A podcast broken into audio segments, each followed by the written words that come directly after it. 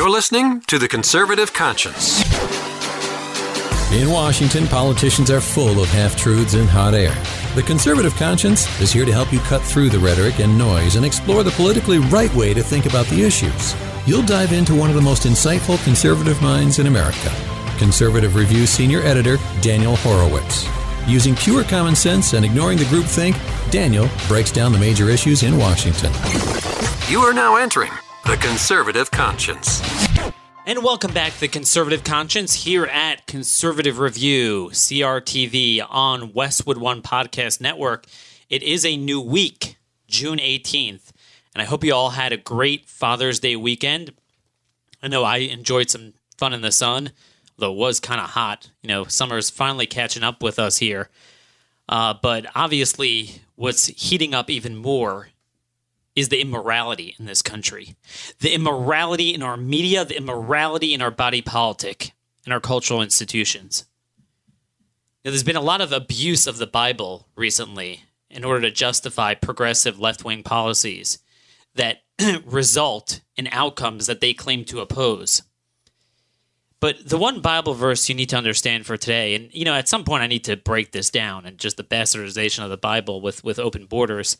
But Zechariah eight nineteen, God commands us to love truth and peace.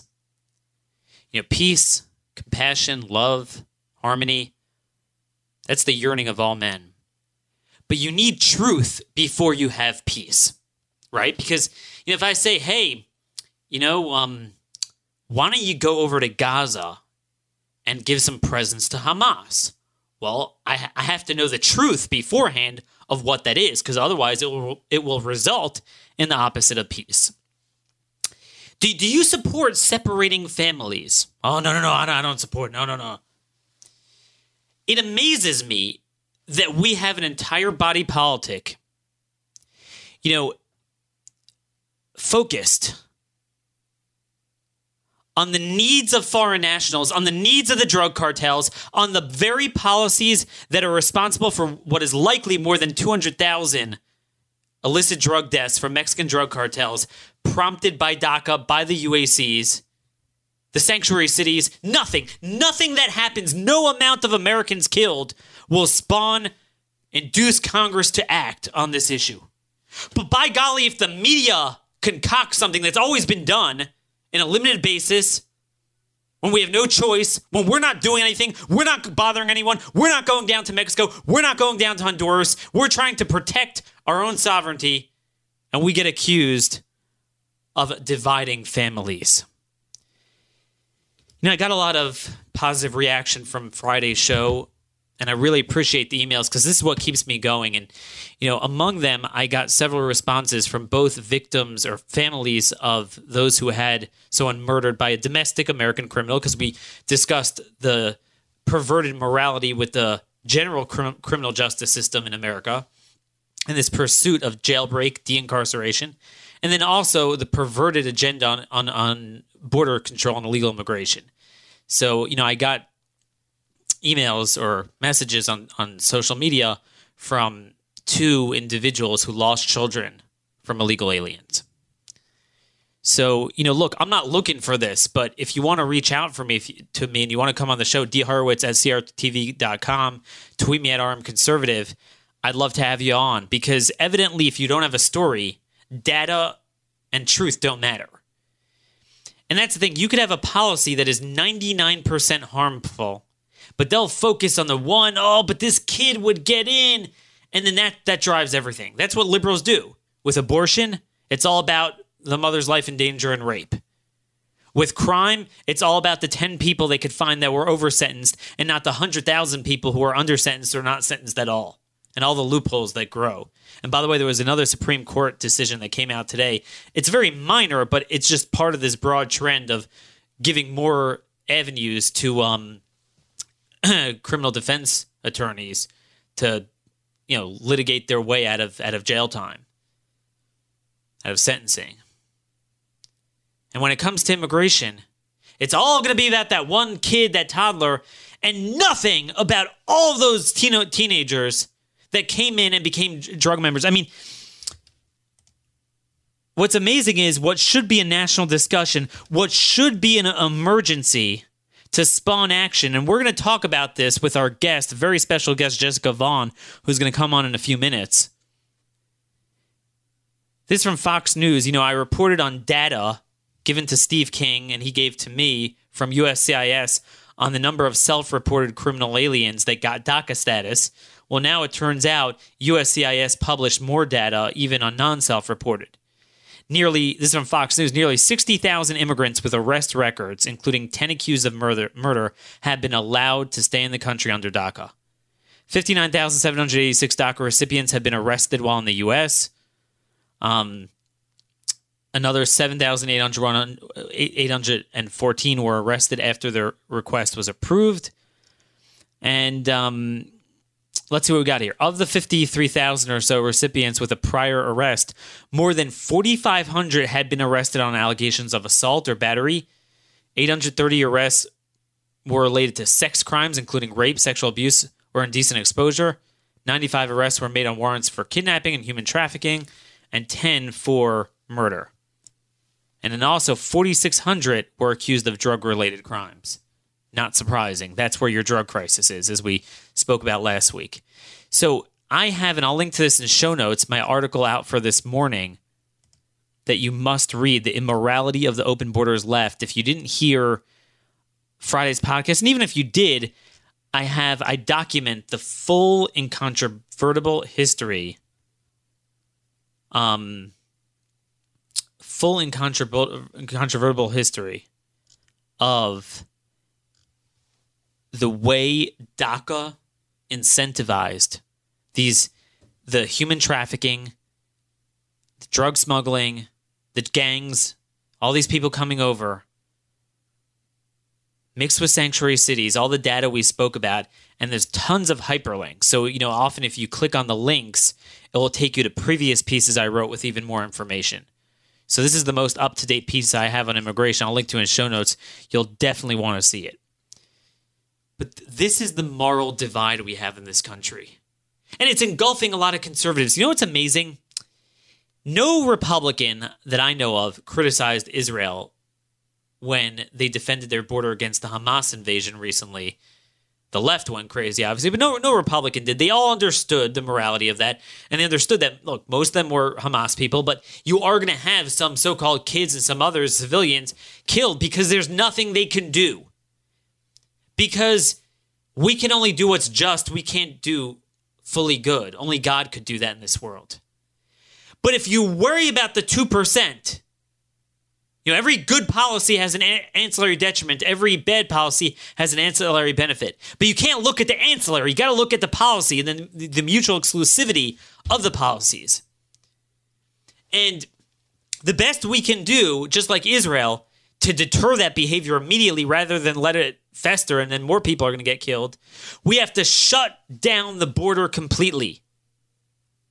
And part of the problem here is that the Trump administration is a victim of what is going to be the title of this podcast. There's no such thing as lukewarm hell, particularly on immigration. It's one of the Daniel truisms of politics. There's no such thing as lukewarm hell. Once you go up against the political class and the media with a certain policy, you got to follow through with it and do it all the way. Otherwise, you're going to get this half-baked nonsense where you're going to get the worst outcome. The problem is the administration, and, and again, I'm not, I'm not bashing them. They're completely right to do this. But they're, they're agreeing to the premise that they have to entertain every asylum request and that they have to, every kid who comes over, they have to give him status and let him go. But then they're like, oh my gosh, we have a problem now, so we have to deter the behavior, so let's prosecute the parents. And again, I don't have a problem with that. But the problem is that then you have this outcome. There's, oh, you're dividing the families, when really they should just deny entry to everyone and announce, have a massive media campaign in Central America that we are no longer entertaining any U A C or asylum requests. Nobody could ever cross our border and gain status. That will shut down immediately the drug smuggling and human smuggling operation, the entire economy and downstream effect that it creates. Just like if we had a policy of having, you know, charitable organizations stopping their cars on I ninety-five to give out food and all the chain reaction of the car wreck that that's going to create, the answer to there is to categorically stop it. If you have a request, it must be made in a controlled environment, in a safe environment, in a U S embassy in, in your home country. That is it. Trump has the power to do that. Trump has the power to deny entry to anyone, even legal immigration, family categories, you know, the chain migration categories. That's Section two twelve F. We'll talk about that with Je- Jessica Vaughan in a couple of minutes, as well as Article two powers. They're not asserting it, and it's driving me nuts. The idea needs to be to defend our sovereignty, not so much to punish. I'm not worried about prosecuting. I don't want to clog up our system with a bunch of foreign nationals. You know, I have no, I have no desire to do that. But this is the problem. They're, they're, they're taking the wrong angle. You know, it's the same thing legislatively. Trump is opposing amnesty, but now he's supporting the stupid bigger amnesty bill, not supporting the Goodlatte bill, which in itself is a compromise. He's not threatening a veto. He's not demanding sanctuary cities be dealt with in the budget bill, and that if it's not, he will veto it. He's getting bad advice.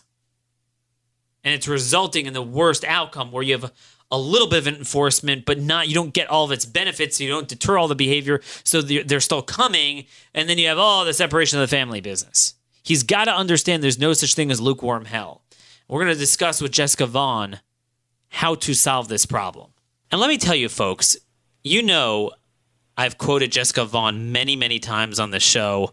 Um, let me just tell you, part of the problem we have as we started out is that in order to have peace, you need truth. And the problem in public policy is that there isn't much truth, because there is a crisis, not just of values, but of intellect, where people focus on issues that they literally don't know the A B Cs of the subject matter. Um, I, I know of no other profession like that, and it's a big problem that I cannot find people to talk to on any given issue. But when it comes to immigration, there's a terrific organization many of you are aware of, Center for Immigration Studies, where they really know their stuff. They really delve into the truth um, in a very broad way and co- cover the immigration issue very comprehensively. And one of the people I look up to is Jessica Vaughan. She is the director of policy studies at the Center for Immigration Studies. Real heavy focus on the security side of things as it relates to immigration. And I've learned so much from her over the years. And it is an honor for the first time, and hopefully not the last time, to bring on Jessica Vaughan. Hey, Jessica, how are you doing? Hey, I'm doing well. Glad to be with you. And you know, Jessica, as an added benefit, even though you live in Massachusetts, you are a native of Baltimore County. Yes, indeed. Uh, graduated from Towson High School. There you go. I mean, it's unbelievable. Just a few miles from me. I, I just found that out recently. So, uh, you know, just all, all the more excited to to have you on the show. And and again, I know I'll I've try trying... not to call you Hun. Hun? Oh, my God. Oh, Charm City. Charm City. Yep, there you go. Um, and it's funny, you know, because because they're both very similar, the policies in Baltimore, the policies in Massachusetts. And I want to get to sanctuary cities afterwards. Um, that's that's one of your big issues. But first, to start off with the news of the day. And I think the news of the day is the news, in the sense that whatever the media says is the most important public policy issue in the country, well, that's what becomes the policy issue. So the national emergency is that we are separating kids. So I guess, you know, we evidently just had an agenda, and we went down to Honduras and, well, no, we didn't exactly do that. Um, what is going on that is different than what has been going on the last five years? And what do you think the administration is doing right? And what could they improve on to get them out of this trap? Oh, my. Well, um, what is going on is this continued influx of families and kids coming from Central America, because they know from their friends and family's experience and from what the smugglers tell them that if they make it to the United States and they have a child with them, that in all likelihood they will be released into the United States and allowed to stay here for some indefinite period of time, usually under cover of an asylum application, which very few actually pursue, and an even fewer number who do pursue them actually qualify for. So it's basically an end run around our immigration controls. And um, it's it this influx has continued for over five years, and has you know, and as long as people keep getting released, people are going to keep coming. There have been well over three hundred thousand people arrive this way. I, I think the number is probably closer to four hundred thousand. Uh, they didn't count at the very beginning, so we don't know exactly. Mm. But there's no signs of it stopping. It stopped briefly, not even stopped, it slowed down briefly after uh, Trump took office. But once people realized that the same rules really were still in place, it picked right back up again. And um, but so the Trump administration is between, you know, really has two choices. Either continue waving people in and operating this catch and release program and understanding that if we think there's a lot of people coming now, imagine how many more are going to come as this goes on over time, and not just from Central America, but from all over the world. Or try to impose some consequences. And the consequence that they've chosen is to actually prosecute people who are arriving illegally in between the point, ports of entry, because the law clearly allows for that. And when you prosecute someone, their kids are not going to go with them into the custody of the U S Marshals. Their kids are going to go into the custody of the Office of Refugee Resettlement and put into what amount to group shelters or group homes and be cared for on Um, you know, the, the, the dime of U S taxpayers until their parents' immigration case is resolved, which can take a long time. But it, it fundamentally is the choice of the parents to bring them here and take the, this dangerous journey, paying criminal smuggling organizations, and then, surprise, surprise, the parents get arrested now and their kids are being put into government custody. Um, sometimes it's not even the parents who are bringing them. Sometimes uh, th- there are parents in Mexico and Central America who will, will rent their kids to a smuggling organization to use as a deportation shield. There are some p- kids who are, are trafficked, and others who are being brought by people who are not their families. So it's not um, that they're, you know, it, it, this is, but but that's the reason that the Trump administration cannot detain the parents with the kids, which is what they would like to do, and which was done under the Obama administration, is because in twenty fifteen, a judge named Dolly G. Oh boy. decided that, yes, decided that um, it th- that the terms of a settlement agreement from many years before that, um, that said that children need to be re- need to be um, put in the least restrictive setting possible. And that is assumed to be not in detention. And so uh, what was different in twenty fifteen is that the advocacy groups, including many of these very same advocacy groups who are now complaining about the Trump administration's policy, they um, brought a, a lawsuit and said that the government was violating the terms of this settlement agreement and, you know, needed to release kids, decided that even if the kids were being detained with the parents, that still was not okay, and that the government needed to release the kids, even if it wanted to keep the parents. So, so this, I think, really is a situation that is a, a result of these constant lawsuits from the advocacy groups who want to continue the catch and release policy and want to have an open borders policy and want to tie the hands of the government when it tries to enforce the law. So, I mean, the ones who are complaining now, if, if suddenly that uh, judge's decision were overruled and it was determined that the government could keep the kids with their parents in uh, government custody in a, um, an appropriate detention center, these same advocacy groups are not going to like it any better because the kids are now detained with the parents. They're still going yep. to be complaining. So they, you know, there's no answer that's going to satisfy the A C L U and the uh, open borders advocacy group. So the, the administration is acting on behalf of the American people and saying, look, we've got to stop this. We're not going to look the other way while this continues. We're going to hold the pa- find a way to hold the parents, and the kids are going to go into professionally run shelters uh, until people get the idea that if you don't want to be separated from your kids, don't come to the United States illegally or making a frivolous asylum application. So I know we we talked about this before offline, and you know I've quoted you in some of my articles.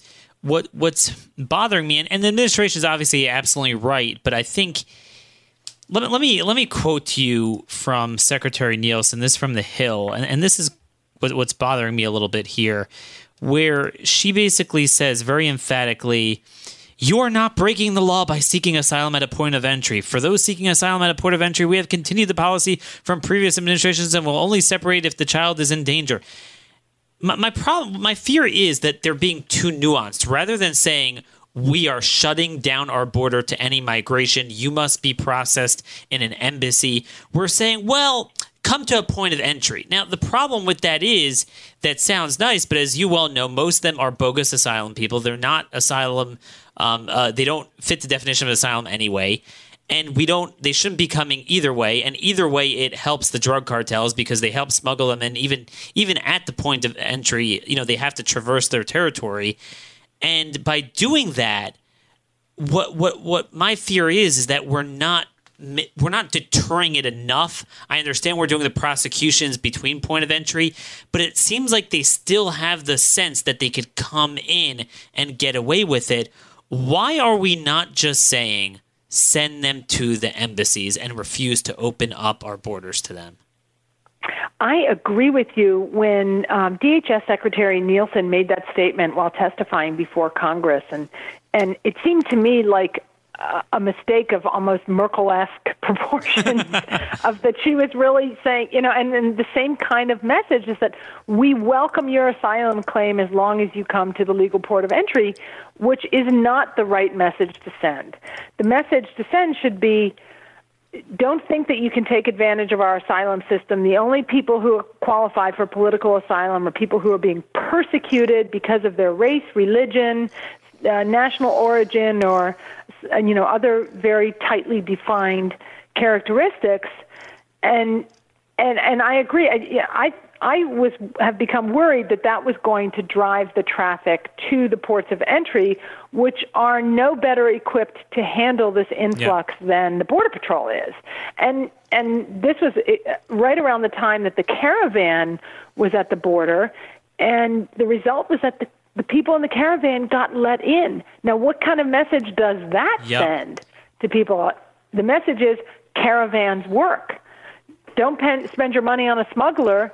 You know, no coyote needed, just come to the port of entry. And I think that really could come back to haunt us and is going to require a different response. We do not want people doing this. We want them to think twice about trying it at all. We want them to think that if they try it, they're going to get turned back, and it will turn out to be a massive waste of money, not to mention too dangerous. What they should have said is, if you think that you qualify for political asylum, make an appointment at the U S Embassy. Yep. in your country, and um, and adjudicate these applications there. And the result is going to be, since most of them do not qualify, they're going to get rejected, and then the U S taxpayer does not have the expense of processing them and removing pe- them. And and there will be people screaming that that's a violation of our international agreements. I don't agree. I don't think it is. Um, and... We avoid the problem and the spectacle of people arriving at the ports of entry.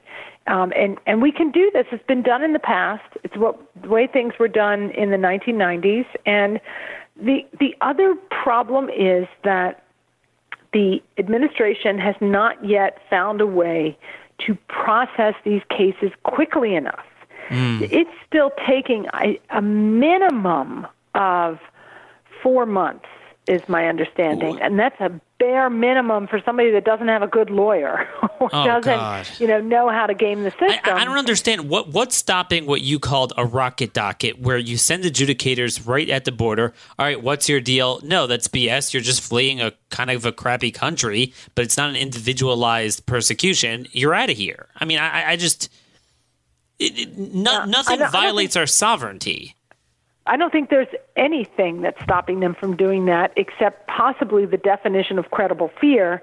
And we are seeing that, you know, that is potentially going to be changed at some point. I mean, Attorney General Sessions has sent these new guidelines down to uh, immigration judges, but they're not the ones who see them first. It's actually the asylum officers of U S C I S mm. who make the credible fear determination and the ones that, you know, kind of give out the golden ticket for entry. Um, we cannot detain our way out of this situation yes. either. It's just it's just not going to work. It's going to subject the administration to more yellow journalism, yes. and it, it's going to subject the taxpayer to more billions more dollars to keep people in shelters, and it, it just it's completely unnecessary when people are making frivolous asylum applic- applications. I, I think that we could. Um, adhere to a better standard for, you know, what is a potentially viable asylum claim. And these people just, you know, are are not making good claims. And I, I think that the U S C I S is hiding a little bit behind past practice and um, case law that could be challenged. And the, the important thing is to get a message to the potential migrants that you're going to get turned back. Like, that should be the immediate signal that they're trying to send. Yep. And and I think that they there are legal grounds to do it. Um, but, but and you ask, why aren't they doing it? I think part of the reason is because um, Secretary Nielsen is uncomfortable, clearly uncomfortable with the idea of turning away people who ask for asylum. Wow. She's not an immigration expert. She has surrounded herself with a small group of people who are not really immigration experts. They don't listen to the career people in the agencies that have been doing this for decades and know how things really work as opposed to how things, you know, are reported by the New York Times. And she just doesn't seem to have the stomach for the these kinds of policies that would do the trick. You know, she does a nice job. She's a smart woman. Um, is a fast learner, but I, I don't see the commitment to the agenda or the understanding of why we enforce the law. She talks a lot about the need to enforce the law and the need to keep our country safe, but there's not a lot about protecting Americans from the costs of hosting, you know, all these asylum seekers or the cost to Americans who you know, have to compete with them for jobs and, you know, all the other reasons that we enforce our immigration laws. Yeah, national security is the most important reason to do it, but fundamentally, you know, most of these asylum seekers are not necessarily a threat to us as a country. On the other hand, if a, you know, twenty-three-year-old mother with a couple of kids from Guatemala, you know, a rural area this out, then you know that a terrorist organization can figure out how to get their way yep. into the country also. And, and also so. Not to mention the fact that they're all paying drug cartels. They're all getting so much money from this. So it's inextricably linked to empowering them. They orchestrate this. You know, I've been told by border agents that, you know, let's say again, let's say you have, for argument's sake, an innocuous caravan of bogus asylum claim claims, and uh, they'll come in, they'll shove them at the border agents, and then that's when they'll put in their high-value targets. So I don't understand right. why. Well, the Border Patrol sure. is distracted with this, these when, families and kids. Ex- exactly, while they're distracted. And again, and again, even when they're not distracted, everyone, good and bad, and in between, they pay them, so they get the revenue. So it certainly does fuel the drug crisis. And I'm not seeing any moral clarity of saying, look, you have drug cartels controlling this process. We will bypass it. We will make it that nobody could come here illegally. You know, for Trump to give a speech would be amazing if he would get up there and say, I have a novel idea. We're actually going to end illegal immigration, the, the days of coming here for any status. You know, we wanted to leave a certain loophole open for asylum, but the ship has sailed on that. We see a, yeah. a, a ten-year history, even more, but certainly the last five years of what it has done to this country and what it has done to the people that are coming over and people on the other side as well. And what I don't understand is, and, and I'm not sure if you're familiar with this part, I'm, I, I would imagine you are from the travel ban, Section two twelve F of the I N A is one of the most plenary categorical delegations of power from Congress to the president. And he has the power when he deems it not, not national security, national interest, which is much broader, any national interest to shut down any form of immigration. It, he could shut down certainly, you know, legal immigration, family categories, um, employment-based immigration. I don't see why that doesn't override asylum and U A Cs and all of this. The president can't deport anyone not pursuant to statute, but why can, why is the president is never forced to let anyone in that he doesn't want to let in? I'm not understanding why D O J is not asserting that. Uh, I probably because they're, as I mentioned, the D H S would need to be their partner in this and may not be fully cognizant of the reasons why it, th- that you know very fundamental change in perspective needs to, is needed. You know, they're used. You know, Kirstjen Nielsen and her inner circle, they're people who are accustomed to managing issues, not changing the course of the ship. Mm. Um, I, you know, I think that that's what their goal was, was to manage things and solve problems, not, you know, get back to a completely different way of viewing our sovereignty and the president's authority.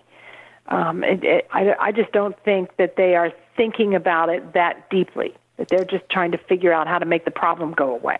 And then ironically, I, like we said, I think they're getting themselves into more trouble that way. Um, yes. I don't agree with the accusers. They're wrong. Um, but nonetheless, it just it, it's not even the way to solve the problem. Like you said, it's it's I'm not trying to throw out, you know, statutes. Oh, there's two twelve F here. There's this, that. There's um, obviously a statute they could self um, deport. They could voluntarily depart anytime. So this whole business that we're, uh, you know, um, forcing them or separating. I mean, we're not doing anything. It's it's their choice. They could voluntarily depart. Right. Um, I mean, isn't that true? They could always voluntarily depart. Absolutely. Absolutely. They could, you know, give up on it at any time and say, I want to go home. And there would be a little bit of a delay while we get their travel documents in order. And that's another problem. but, um, but yeah, they can they can give it up any time. Um, you know, unfortunately, they're once they get into the immigration courts, though, they, you know, and, and they get their Know Your Rights presentation oh, from boy. some of these advocacy groups. They're, they're told that, you know, that that if they can just hang on a little while, they'll end up being here for years. And they know from friends and family who have come before then. Um, but, but, you know, as you may have seen in some of the reporting that's happening, you know, we have someone who covers the Central American press. What's starting to happen now is we're seeing more and more reports of countries in Central America enforcing their own immigration laws and finding out that there are now people from Bangladesh, wow. from yep. the Congo, from Nigeria, from Sri Lanka, and all these other parts of the world who've figured out that they, too, can be an asylum seeker. And that's, you know, again, opening another vulnerability. The smugglers will bring anyone who pays The, the the fare, as you mentioned. They don't care who they bring across. Um, I have a, a colleague who has done an exhaustive analysis of nineteen smuggling cases that were prosecuted over a, a recent period of time um, that were all done by smuggling organizations that specialize in bringing people from parts of the world that are associated with terrorism, the so-called special yep. interest countries. And S I As. just looking at, yes, just looking at those, um, he picked apart all of these cases and found examples where the prosecuted smuggler knew that they were bringing over someone associated with Al-Shabaab, for example, and really had, themselves had, you know, felt a little bit sketchy about bringing some of these people into the United States. And they think about, hmm, you know, is this going to attract attention if, like, I bring in a smuggler? And they sort of think about it for a while and go, oh, well, It's, I'll it's all money. Anyway, they pay. Yeah. It's just more so, money. It's a higher premium on the S I As. They say up to twenty-eight thousand dollars rather than maybe ten thousand dollars. Yeah, yeah. And they, I mean, the smug, there are smuggling organizations that do specialize in different um, parts of the world, in, in serving, uh, you know, clients from a specific part of the world. And they, a lot of them tend to operate out of Ecuador because it's very easy to get to Ecuador from almost any other country. That Ecuador does not require visas for people from most countries. Nope. So once they get into Ecuador, they, you know, know the address of the place to go where they, they can be taken on the next leg of their journey. And um, that's... Uh, I would not be at all surprised to see even greater increases of people. As long as we're allowing this, they're going to keep coming. And, and they're not probably not bringing kids with them because it's too long a journey and too expensive. But, um, you know, it's it, it's open season for anyone trying to get into the United States right now by using that magic word of asylum. Yep. Yeah, I mean, because it creates an entire environment and economy.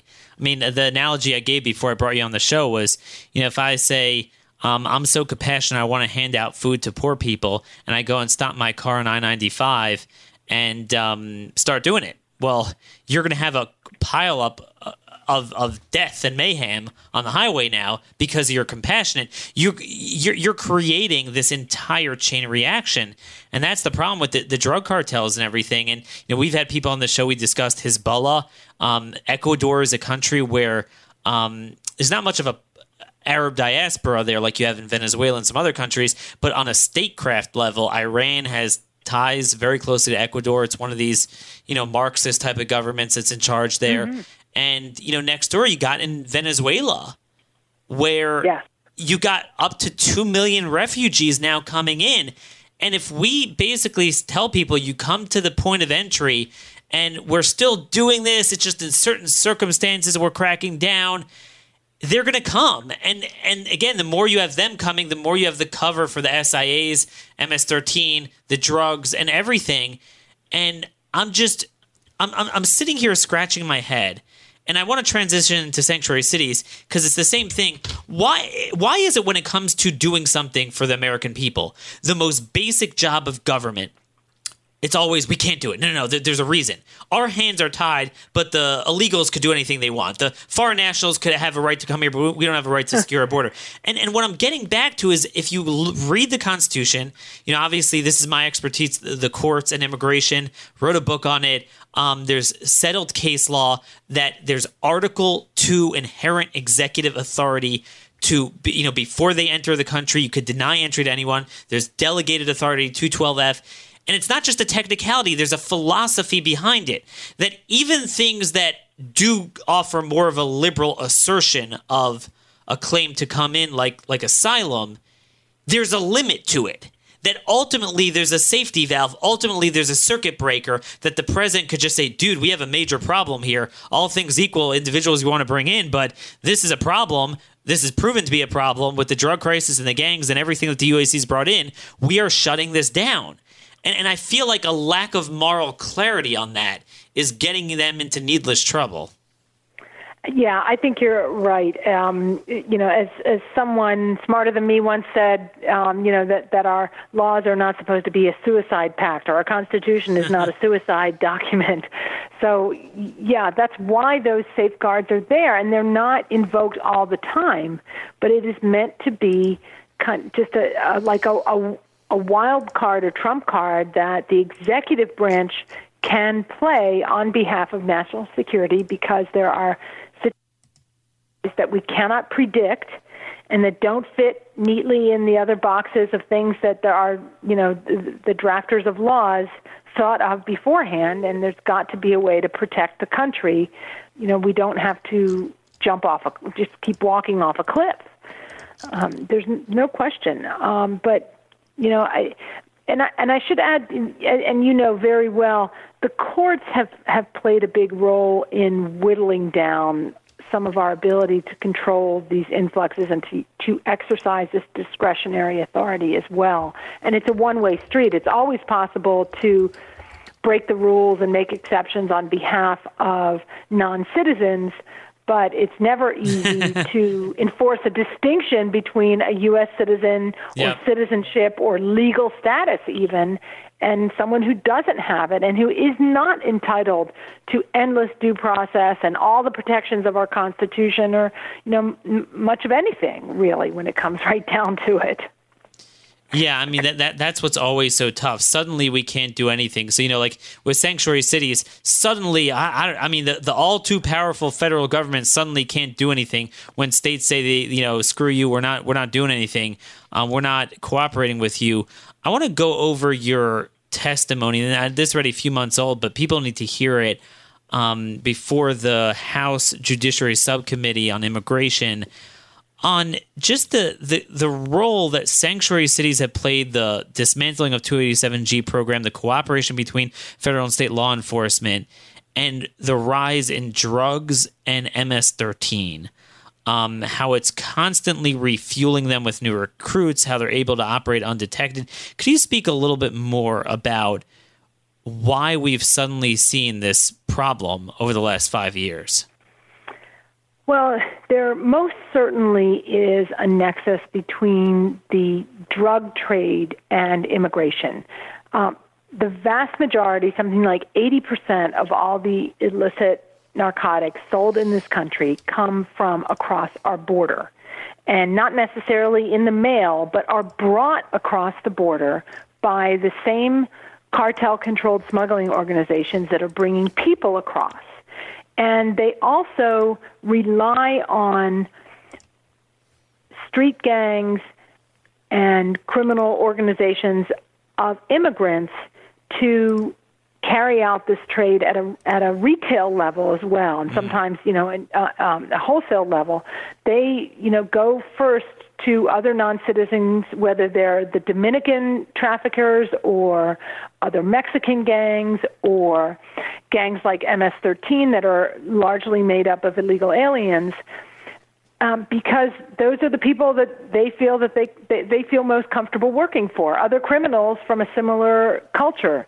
And so there, if you look at the statistics that, um, that are available from the Department of Justice, you can see that people of drug smuggling and um, drug trafficking are very disproportionately non-citizens. And, and that's yep. the reason why. And they often have multiple aliases, multiple identities, uh, sometimes steal the identities of U S citizens, especially um, citizens of Puerto Rico, because their their breeder documents are not secure. So there, then... So these networks are already existing and operating. And the thing is, is the fact that so many of them are non-citizens would actually make them more vulnerable to law enforcement, yep. because that's something that they can that they can be taken into custody over violations of. Lots of them are here illegally or using false yep. documents. You don't have to land a conviction. Um, right, right. You can take them off the street just because they're here illegally. But then we, you know, the problem is that too many jurisdictions have, you know, want to uh, interrupt the enforcement of immigration laws. And they have sold a lot of local politicians on this idea that the federal government is overzealous in enforcing immigration laws. And therefore, we need to have sanctuary policies to protect all these hardworking, harmless, illegal aliens who are in the districts. So they impose restrictions on local law enforcement agencies, sanctuary policies that say that they cannot communicate or cooperate with ICE. So that if someone, if, if a local beat cop arrests a drug dealer and opens up his wallet and finds um, maybe a fake green card or no, uh, you know, no driver's license because they're in the country illegally, or um, maybe a matricula consular, which is a consular Um, uh, identification card issued by some of the fo- some foreign countries like Mexico and Guatemala to illegal aliens, and they're staring them right in the face is all this evidence that they are this drug dealer is a non-citizen. They are still are not allowed to contact ICE. They have, you know, they they process them the way they would process an American. Often a judge will let them out on bail, and you know, even if ICE finds out about them through the fingerprint sharing, through our national criminal justice databases, they can't get there in time to take them into custody. They and they go right back on the street. And guess what? They don't show up for their criminal proceedings. They, you know, or if they get pulled over for driving without a license, they just don't show up for the summons. Um, or, you know, any number of things that they might find themselves in the crosshairs of law enforcement over that a U S citizen would, you know, have to be held accountable for. They simply ignore it. They're back on the streets dealing. It, if they need to, they'll get another identity or an alias, or they'll steal the identity of a U S citizen so that they can get a, a driver's license and then a passport, and then they can fly in and out of the country at will, posing as a U S citizen, all because local law enforcement agencies are not allowed to talk to ICE. You know, uh, on this myth that, you know, ICE is, you know, trying to arrest grandmothers. That's how it's sold to the public. Or, um, you, you know, know that- you know, I, I want to touch on that point about ICE arrests, because I just posted some, you know, relatively new data, or at least it was published newly at TRAC, uh, University of Syracuse, um, which is just a clearinghouse of data. And yeah, there's this phenomenon that the media is discovering, you know, basic law enforcement, just basic things that were in the country for years, even including Obama, especially for his first term. And then suddenly when Trump does it, even on a limited basis, it's, it's like this novel thing. And I look at ICE, um, ICE uh, um, enforcement results, and among them you find apprehensions. So they plummeted in the final two years of Obama because he suspended a lot of these programs, and it's gone up, you know, from one hundred thousand a year to maybe one hundred thirty-nine thousand in the first fiscal year of Trump. And then even if you look at the monthly numbers, they're less than half of what they were in F Y twenty ten and twenty eleven during Obama's first term before he suspended interior enforcement. So when I look at that massive drop exactly coinciding with the takeoff of the drug crisis, that era, twenty thirteen, fourteen, fifteen, sixteen, I mean, to me, it's all those people not being apprehended, many of them drug offenders and many other people that we're now finding out, you know, statistics about DACA recipients. I mean, there's a lot of criminals among them. That's that's gone by the wayside, and it looks like we haven't recovered from that. Yeah, I, I do think there is a relation to the um, the escalation of the opioid problem and the de-escalation of immigration enforcement, because of, you know, we know that the people doing this trafficking are, are aliens, and when they're not facing enforcement, they're back on the streets. And part of the reason that ICE has not completely recovered from Uh, the Obama administration policies is because, num- partly because of the sanctuary policies, because now more jurisdictions simply don't cooperate with ICE, don't hold people for ICE, so ICE can't get these people into their hands to process them for deportation. The other reason is that formerly um, there were partnerships that were in place known as two eighty-seven G programs that enable local officers to um, basically have delegation of authority to act as an immigration enforcement officer, like an ICE officer. And they went, they go through rigorous training. The local jurisdiction pays the costs. And most of these uh, were um, jail systems like Harris County, which includes Houston, which is one of the, I think, top three uh, correction systems in the country. Um, they There were two eighty-seven G programs in Los Angeles County, San Bernardino, Riverside, places where there are huge numbers of illegal alien criminals. And the civil rights and immigration advocacy groups put so much pressure on local politicians to end these partnerships that were producing thousands and thousands of arrests for ICE and deportation cases for ICE without ICE having to do anything. It was really a force multiplier for ICE. Yeah. Now, many of these, the big ones, have almost all been shut down, with the exception of a few in Georgia that are still running. At one point in time, when two eighty-seven G was at its peak, it was responsible for something like twenty percent of all ICE's criminal deportations. Mm. That were being done by local officers, not by ICE. And imagine like one-fifth of your productivity is local jurisdictions. Now most of those are shut down. The two eighty-seven G programs that remain are almost all very small. And so that's, you know, ICE has to make up for it.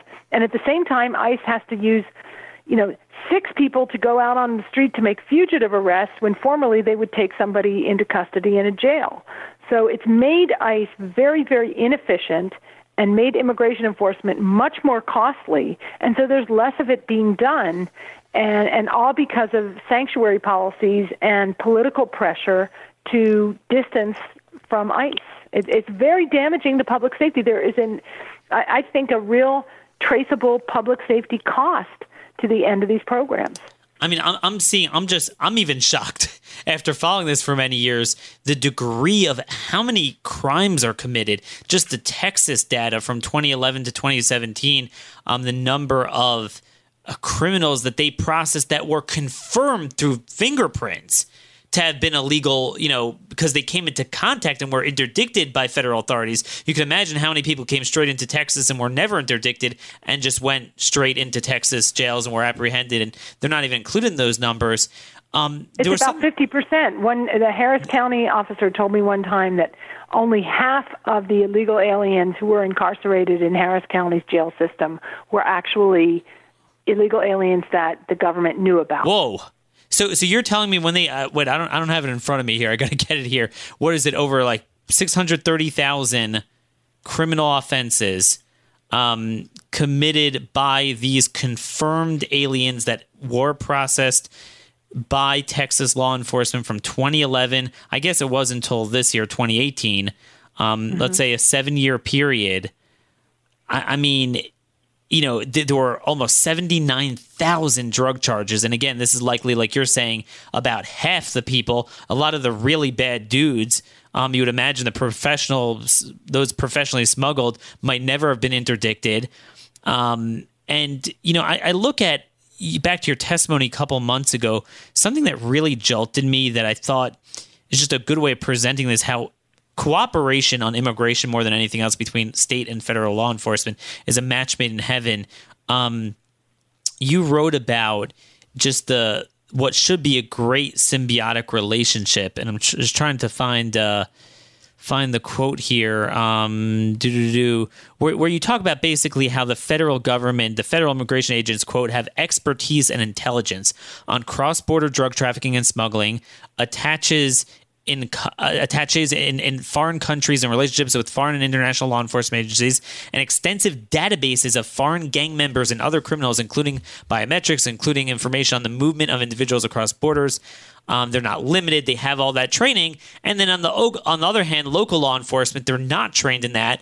But what they do bring to the table is, you know, that they come into contact with them.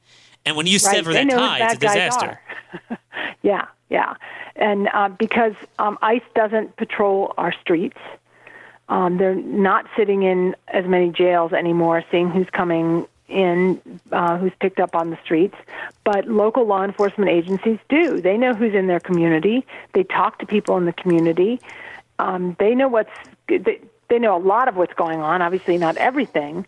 Um, and so when you in, interrupt that communication, ICE doesn't know who are the the people that they should be focusing on, who they could take off the streets. And with the, when the locals aren't talking to them, the locals may not realize that some guy they have in their custody that they picked up for drunk in public is actually a gang member from El Salvador who was deported a couple times before, or even once, you know, prosecuted, did real time, sent home, and now is back. So you you really lose effectiveness on both ends, both local and federal, if they're not sharing information.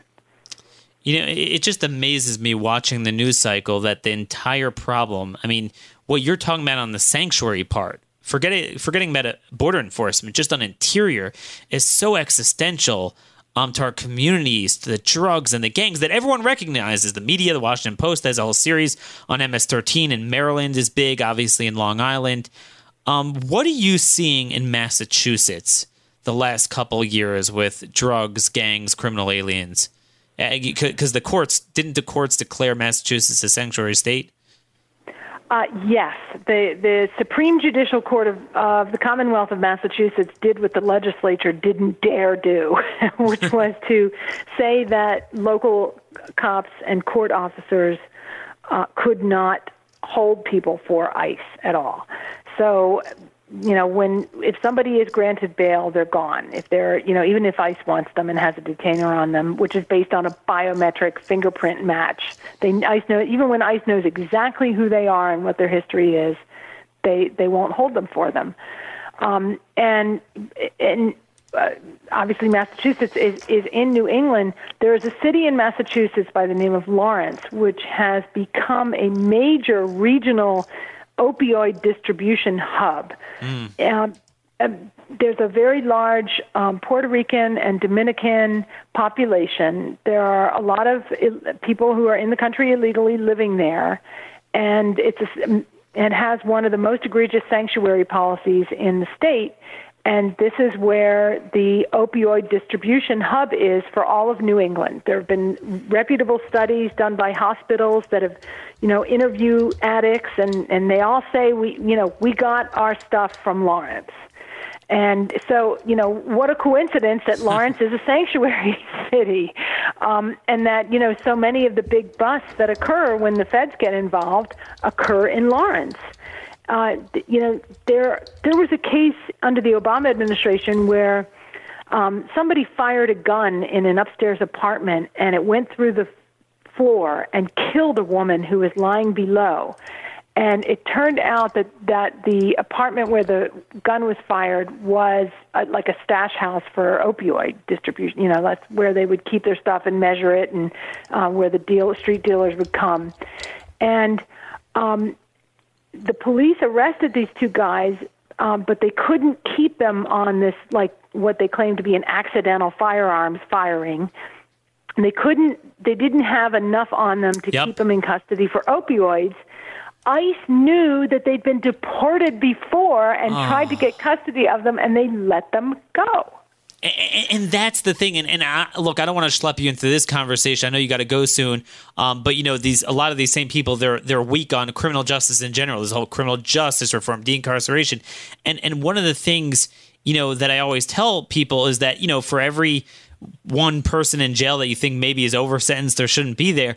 It, there it's so hard to land convictions. And that's the beauty of proper immigration enforcement, that when you know, particularly with drugs, that at a primary level, it's driven by foreign nationals by and large. It's so it's not that, you know, it's any more evil if they're doing it than an American's doing it. But in terms of redressability, it's very hard to land convictions, or, or not, like you said, not just convictions, but have enough probable cause to even pick them up, to even hold them. Whereas if you're here illegally, done, you're illegal. I got you, and you're out of here. It's immediate disruption of criminal activity to take these people off the streets. And not only that, it's really a lot of leverage that they can use on some of these lower-level punks who are involved in gangs, for example, um, because, you know, they, you know, if they're going to make a deal, an informant's going to make a deal with somebody, you know, the prosecutor, local prosecutor might be able to offer, you know, some a lighter sentence, Um, or, you know, some other small-time benefits. But you get ICE involved, you might be able to get status in the country if you rat out the people, you know, a bunch of the people in the criminal conspiracy. And so they're much more interested in pleasing ICE than they are in pleasing the local prosecutor. But if you're not working with ICE, you're not going to get the benefit of that. It's funny because I actually remember when you testified at that committee, there was a sheriff from Colorado, I think brought in by Uh, Congressman Ken Buck, and yeah. he made the case that often th- they'll get some low-level guy off the street, but because, again, he's an illegal, they're able to apprehend him, they're able to get the information and then find the stash house, like you were right. talking about, and then that's how you would bust up the networks. Exactly. That's how you work your way up the criminal conspiracy, is by, you know, infiltrating the organization. And it's a lot easier to do if ICE is involved than, and, and not only that, I mean, the, I, the immigration authorities are so powerful, and no one else has them, not the F B I. You know, an ICE agent can, you know, as long as they have reasonable facts that they can, reasonable suspicion or articulable facts that someone is not a citizen, they can question them. You can't do that if you're the F B I. Um, or you can do a knock and talk on the basis of suspected immigration violations and get into somebody's dwelling and then, you know, be, begin to penetrate the criminal conspiracy, all because of the immigration authorities. And, you know, they just are not taken advantage of.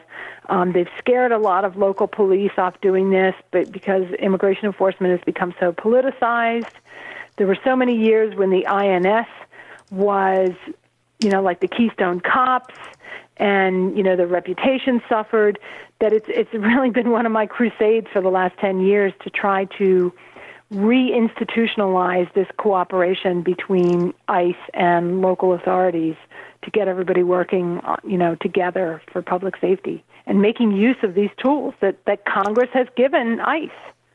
It's, it's just heartbreaking because, you know, we have a divided country. We have... you know, different views on the size and role of government. But, it, it, I mean, why can't we all agree that we have our own criminal problem? We have particularly our own problem that we're discussing nationally with our youth. Um, why would you bring in other countries' criminals and to the extent you have them, uh, hamper authorities from getting rid of them? I mean, it, it just... Right. I mean, th- crime this is, is not a so, job Americans won't do. we don't uh, yeah, need I'm, more we, criminals. We got plenty of that. I mean, and that's the problem. It's not that it's any more evil when it's done um, right. by a foreign national. It's just that it's it's so needless. I mean, we, we wish we could stop everything, but you can't. But this, it's it's like what your um your colleague Mark Kerkorian always calls broken windows immigration policing. You just get them on immigration, and then that's how you clean up so much of, of, of the problems that are hard to get otherwise, and this is what worked in generally in the nineties um, and onward to drop crime in America, broken windows policing. But here yeah. it's broken windows immigration. And again, I'm just I'm just reading the numbers. I don't know if you got a chance to see it, the the number of DACA recipients that have been confirmed to have committed crimes and were arrested and were given yeah. and renewed and had their status renewed anyway. And again, yeah. you see, you know, forty-five hundred drug charges there. Right. Um, it's not all like operating without a license. There were some murderers and others with very serious charges uh, and, and lots of drug charges. And, um, you know, they were given the the uh, the amnesty and are now in line to, uh, you know, if Congress passes something, to be put on a path to citizenship. But it's so clear that we did not... that the standards were not high enough to begin with for DACA, that we should not be just converting their DACA status to a green card and citizenship. And and yet that's that's the entire clamor. We need a DACA fix. We need a separating families fix. No, we need a sanctuary fix. We need a border fix. We need a magnet fix. We need an e-verify.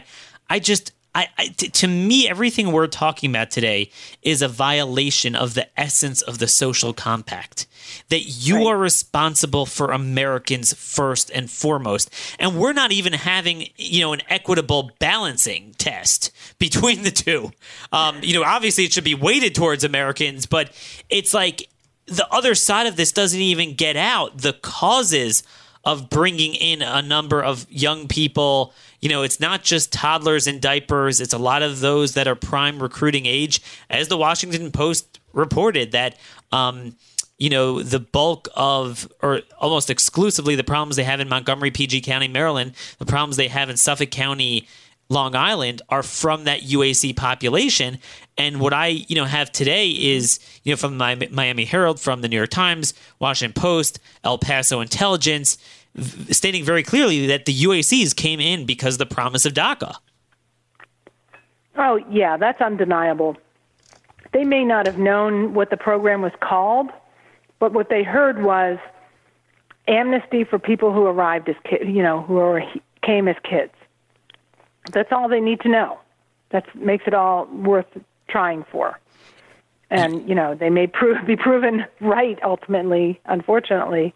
But um, but that's why, you know, this is such a, um, people are making this, case for this deal of trading a massive amnesty for enforcement. I'm not sure why we why anything should be traded for enforcement. Why why is there a price to be paid for Congress to make laws? That, we should get that, that for free.